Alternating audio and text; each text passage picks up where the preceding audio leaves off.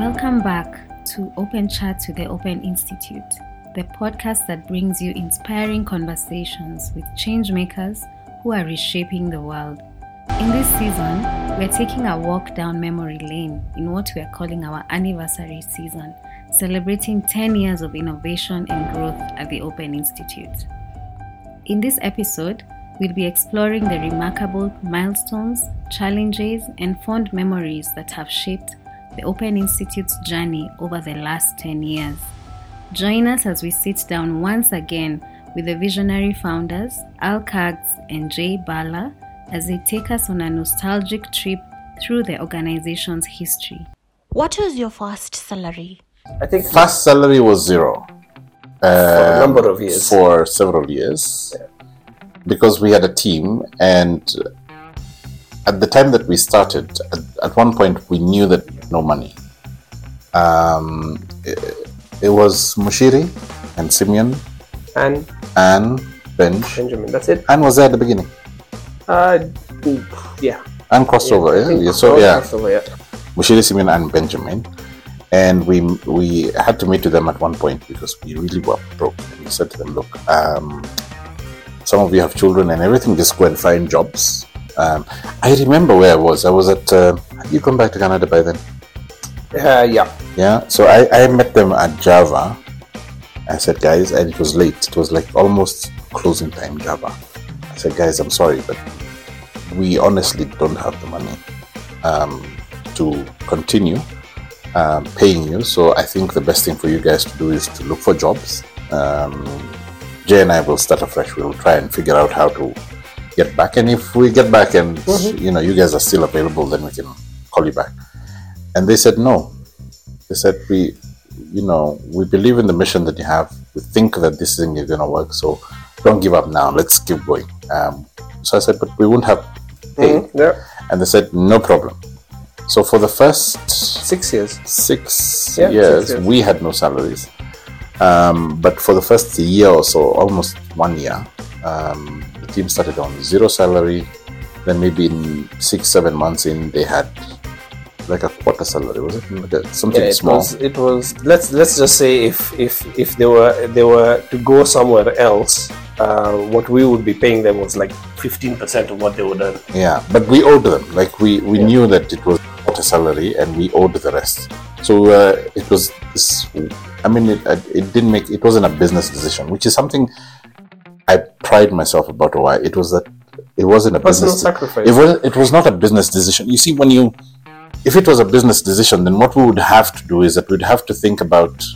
We don't have the money, so we'll scale down and then we'll do whatever it is. But when it's not a business decision, it's about human beings, and this is what OI has always been. So it's always about we'll make an irrational decision, which is that we will accumulate debt, which is what we did.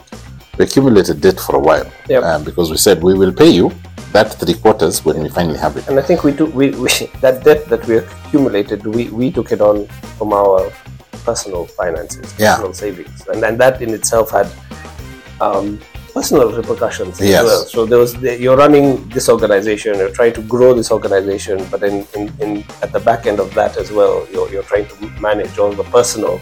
Uh, I mean, family still come expects there. that money, and they're wondering why is the Yeah. money going away. And and and at that time, I think we were paying uh, quarter salary. Then we moved to paying a half a salary. Then we eventually were able to pay full salaries. But then we still, even after we were paying full salaries, we still could not.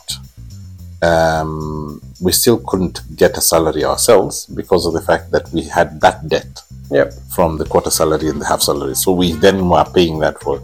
So it took six years to finally uh, be solvent enough um, and finally get a salary.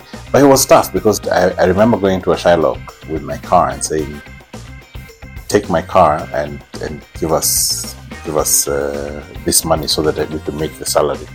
Um, and I think that's also the the reason why it is our ethos that we don't give two-year contracts like other non-profits. Mhm, Um, There's no way that you can have a full commitment and and and, and loyalty and love and all these things for for the mission. If then the thing that we do is we give people a two-year contract um, that is based on whether the donors or not Yeah. um, come in. um, which ties into even how we think about donor money. We think about donor money in the sense of we have something to do, it's the right thing to do. Um, if we get the money, great. If we don't, we will still do it. Um, and the kind of team that we have been able to nurture over time is the kind of team that we know, even if we didn't have donor money, at least for a while, um, these guys will still come with us and they'll still, you know. So I think we have a, you know, a really good team in that respect. Yeah, and I think, and I think also it, it's it's also a testament to the fact that a lot of people who would have been in our situation would have given up a long time ago. Yeah. I mean, the, the passion for the mission of what we wanted to do, it was never, it never started. Obviously, you know, you want to, you want to, you have to earn a living from what you're doing. But we were so passionate about what we wanted to do that we had this, you know what, it, even at times when it when it was hard and it was lonely and it was like okay nobody's going to support us um, we just never had that never give up attitude. It was always we used to go to this cold place, but then you know come Yeah. back and say no, it's going to work out. And when you look back, it's amazing how we've come sort of full circle to be in the position that we are. But even in the position that we are right now, we still have those sort of niggling nightmares, and that keeps us up. yes. Keeps us up in the in, in the middle of the night, and we might we never want to go back to that stage, Yeah. and that makes us push even even harder. Somebody said to me the other day that the reason people work hard is because of the fact that they've been, they've been hungry before and they never want to be hungry again. So we- we've been in a position where we couldn't pay salary, so we we would never want to be in that place again. But you know, the interesting thing is that the kind of team that we have had over the years has been the kind of team that in 2015, for example, we the SDGs was being promulgated. We had Benjamin, we had Kevin, we had Dorsey. Um, not sure if Prolene was there then. I think Prolin was there from the start, Yeah, even in the Prolene was there. background. um, and then um, what happened was that we learned that the, the SDGs were about to be released, and we asked them, so how, if these are the targets, and there's 185 targets, then how are they going to be tracked? And so we just went and started building something, and it would take us hours because we, that time we would leave the office at 3 a.m. and come back at 9 a.m. and continue and build this thing until it was there. And we had a timeline, you know, timeline because we discovered, we learned about the SDGs a bit late. Well, the targets, we learned about them a bit late. So what we did is that we went on overdrive and built the SDG tracker in, I think, a couple of weeks. But our goal was to make sure that on the September day at the UN General Assembly that they were releasing the SDGs, we would make sure that we release um, the tracker. Um, and so the tracker turned out to be the first one um, uh, for, for the SDGs. And that thing about being 1st is is one of those ethos that we personally I, I pride myself a lot in. The fact that we've got the kind of team that will push themselves extra hard just to make sure that we we get that thing. Because once we got that, it opened a whole bunch of new doors, a whole bunch of new partners, a whole bunch of new types of programming and stuff like that. Um, and it evolved us a little bit in terms of even the, the kind of things that we were able to achieve in that time. Tell us about any fond moments that you two remember. I think um, I don't know if that was a fond moment. I, don't, know for many reasons. I don't know if that was a, a fond mom. mom. I think um,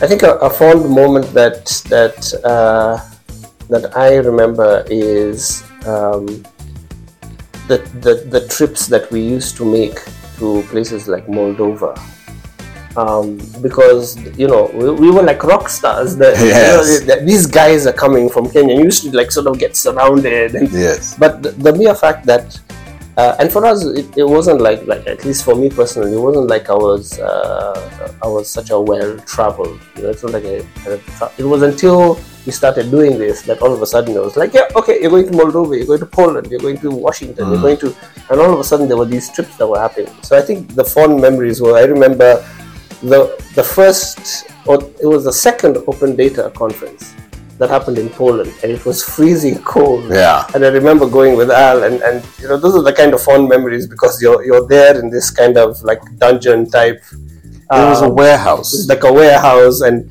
freezing cold with just a heater and, and you know I uh, I would be awake. there. I would be there. We would be there watching these talks, and I would be there covered in a blanket and just there like freezing cold. So, so I I couldn't even stay awake because it's Yeah. so cold. so I, and I was busy there taking photographs of Al to, to, to share. But I think those those for me have been the fond memories where we were able to travel together. We were able to you know sort of preach this message, and um, yeah, I think that that for me was was was a big one. I I think for me, it's an I have so many fond memories. I have fond memories of us cooking in the office because we used to cook in the office. I've I've fond memories of one time um, in the very very hard days, um, we had no money even for food in the in the office. So Kevin, who was an intern at the time, um, said he said that he's going to buy lunch. So he went to the kibanda, bought some uh, sukuma wiki, kales in English, I think, and he made us ugali that day. Um, and that for me was a very moving moment because this was now the intern who had bought into the thing so much that he was able to, you know, to do that. And then the celebrations, um, the celebrations around us achieving things. The celebration that we had when f- we went to Lanette, we did this project. Um, the, ci- the citizens used data to demand a hospital, and finally there was a hospital. And the celebration around that hospital was a big deal for us. The fact that was proof that this thing worked. Yep. That citizens can de- can use data to demand for something, and it finally works. Before that, it was all theory, right? So that was a moment when um, the launch of Elgeyo Marakwet's um, data desk is another big one for me. Um, even seeing somebody like Philip Jasperson. Um, and Philip is this person who just, he worked at the World Bank and he worked with us. And he was so pedantic about data and how we structure it and so on and so forth. And he kept pushing us and pushing us, make it better, make it better and to make sure that now there's a data desk um, in Elgeyo Marakwet and it was working and it was showing data and it was robust was that was a big deal. I think, I Um, think, I mean, like, there are very many memories, but I think uh, two, two other memories that stand out for me is one where it was the first devolution conference where that we were supporting in some capacity, yeah.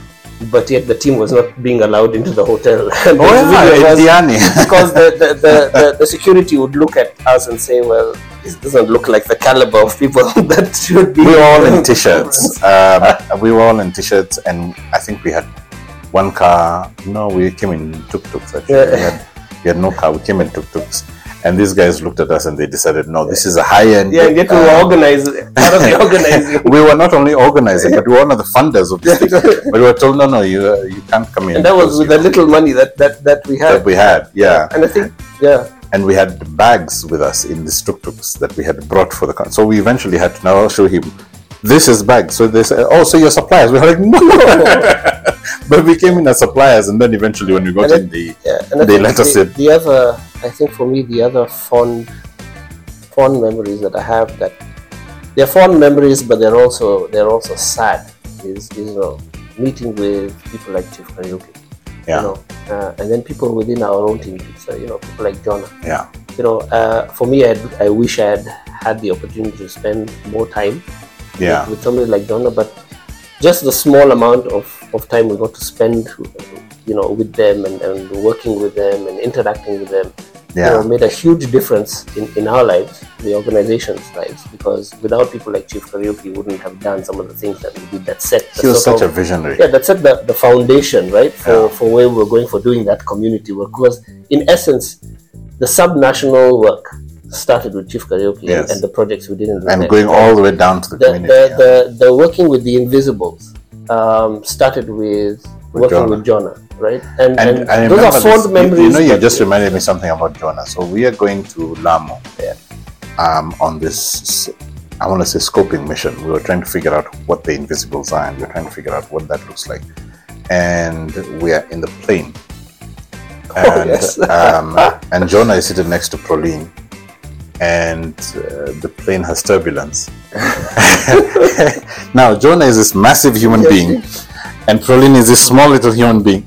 But Jonah grabbed onto Proline this entire for all the turbulence, And then when we got to Lamu, you know, you land in Manda Island and you have to get on a boat so that you can go to. If you're traveling anywhere, you have to travel on a on a boat. Yeah. What was interesting was that this boat driver that we had had the greatest amount of fun with Jonah because of the fact that eh, he would just go really fast and hit those waves just so that Jonah would go. Ah! um, it was wonderful. I mean, we've had wonderful times at OI, man.